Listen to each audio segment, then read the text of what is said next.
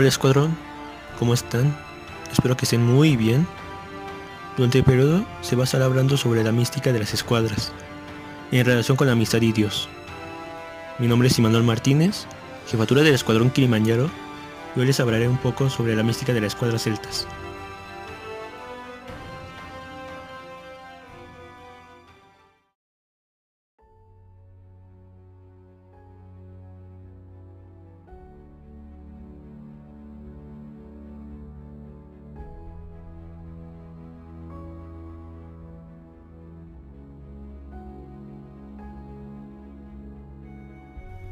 La escuadra Celtas empezó como escuadra piloto el 17 de octubre de 2015, con su jefe encargado César Caballero, y siendo escuadra oficial en el campamento de diciembre de ese mismo año, siendo César el primer jefe de la escuadra.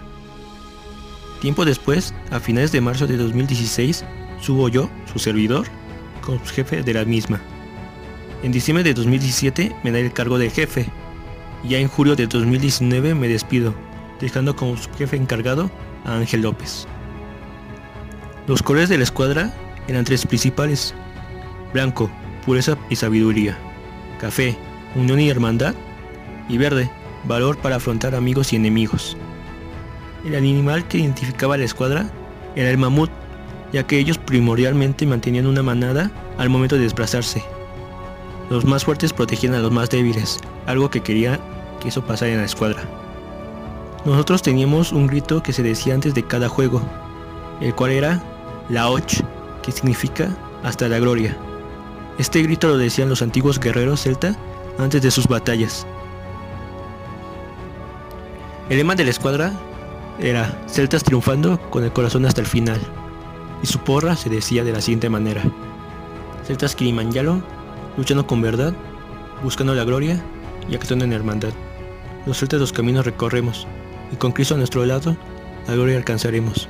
Somos líderes de corazón, luchando por la gloria, usando la razón, la razón del corazón. Celtas, la 8. Después de contar un poco sobre la mística de la escuadra celta, les diré sobre mis experiencias. Uno siendo jefe de una escuadra resulta un poco tedioso, cansado, agotador, como quieran verlo. Pero cuando llega el sábado y ven a sus chavos presentes, se les olvida todo eso. Porque sabes que tienes que dar lo mejor de ti ante ellos. ¿Y cómo es eso?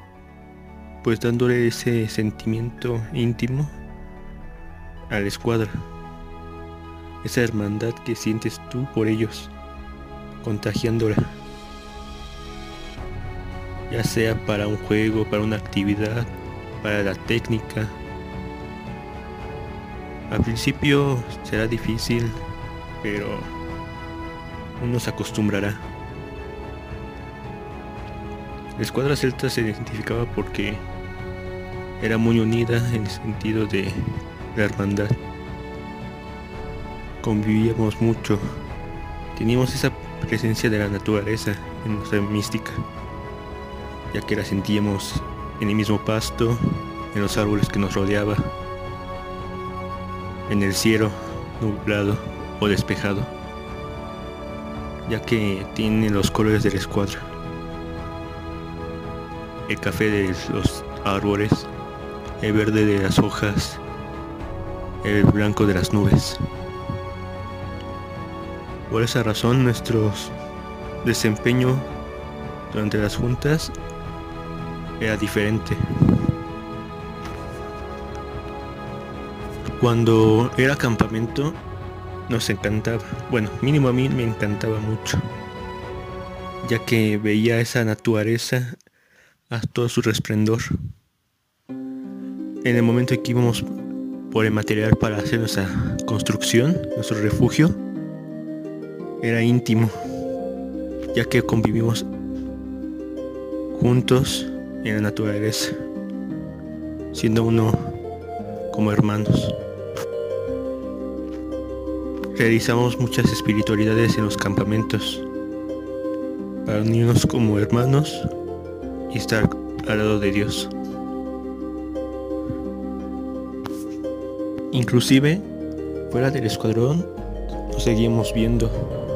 Nos reuníamos para ir a comer pizza, ir a cotorrear, pero sin olvidar esa hermandad que nos unía y lo que queríamos reflejar.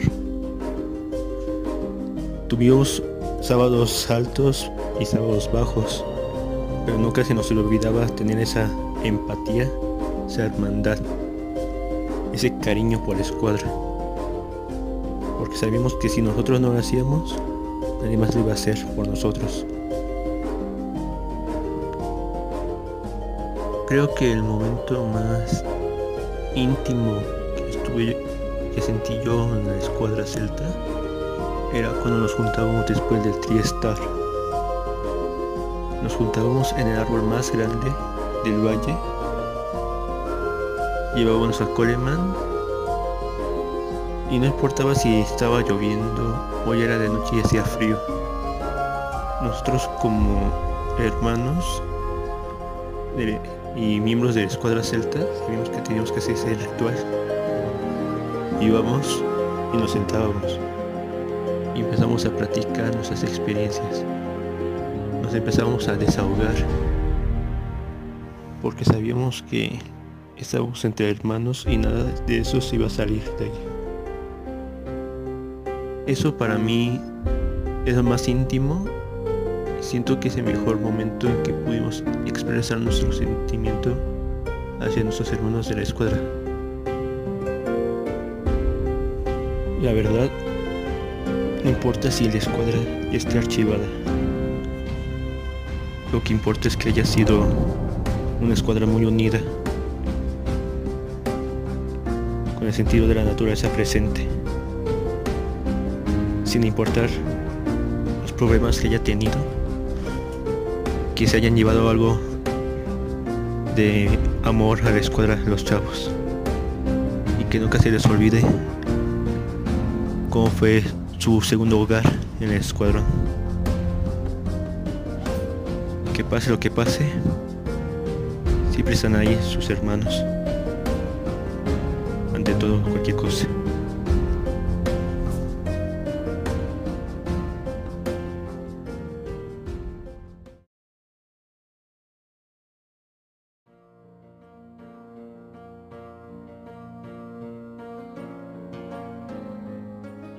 Cuando veías a las escuadras celtas era muy interesante ya que pues veías una escuadra con mucho misticismo, veías una escuadra con mucha creatividad en su mística. Eh, recuerdo mucho que eran un poco reservados, pero nunca fue algo malo, al contrario, creo que se reservaban mucho y cuidaban muchísimo ese amor y esa mística que cada uno defendía. Y creo yo que eso es lo que les acercaba muchísimo más a Dios, que esa mística fuera tan única, tan reservada que ellos sabían cómo llevarla, pero al mismo tiempo lograban explayarlo al escuadrón, dar ese toque único eh, que gracias a, a Imanol lograron este, expandir y hacer crecer esta escuadra.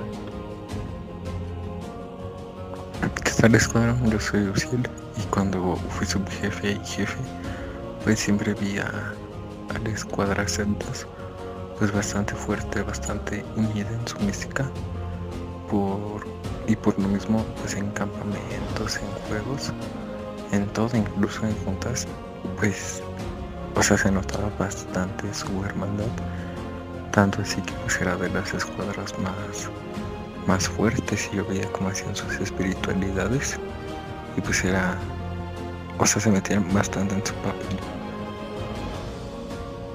Ver las escuadra celtas desde mi perspectiva fue algo, pues bueno, ahora es que muy mío, pero ver todos los eh, las ceremonias que llegó a hacer este César Rodríguez, que Alex Core, que muchos lo conocemos, este, pues era algo bien interesante, ¿no? Porque era la única escuadra, al menos de las que se eran visibles sus, este, sus ceremonias de cuando se despedía un jefe, cuando se alguien, cursos, eh, a diferencia de otras que, bueno, más adelante con la explicación de las demás personas que les van a hablar sobre sus escuadras y su mística nos van a poder comentar, este, en él era muy visible todo eso. Entonces, eh, tenían un peso muy importante esta iniciación de ritos, bueno, este seguimiento de ritos, disculpen, con su gente y es algo que al menos yo pude ver que era un elemento muy pesado, haciendo que la, que la gente de Celta tuviera mucha identidad como Celta, como una ceremonia que solo ellos hacen y bueno, algo, algo muy bonito que al menos yo puedo destacar de ellos. La escuadra celta será una escuadra única, con una mística muy bien reflejada. Una mística que se contagiaba a las demás escuadras. Tuve la oportunidad de conocer y trabajar con él como jefe al jefe fundador, este César Caballero, y posteriormente a Imanol Martínez, que igual compartí momentos de, de jefe. Imanol reflejaba completamente lo que era ser un jefe celta, este, con su mística bien arraigada y enseñándoles todo lo que él sabía a sus niños. Tengo muy buenos momentos de la, de la escuadra celtas. Una escuadra que sin duda es muy hermana y característica que heredó de la escuadra mayas. Por último, puedo decir que Celta resurgirá y trabajaremos para que vuelva a formar parte del Kilimanjaro.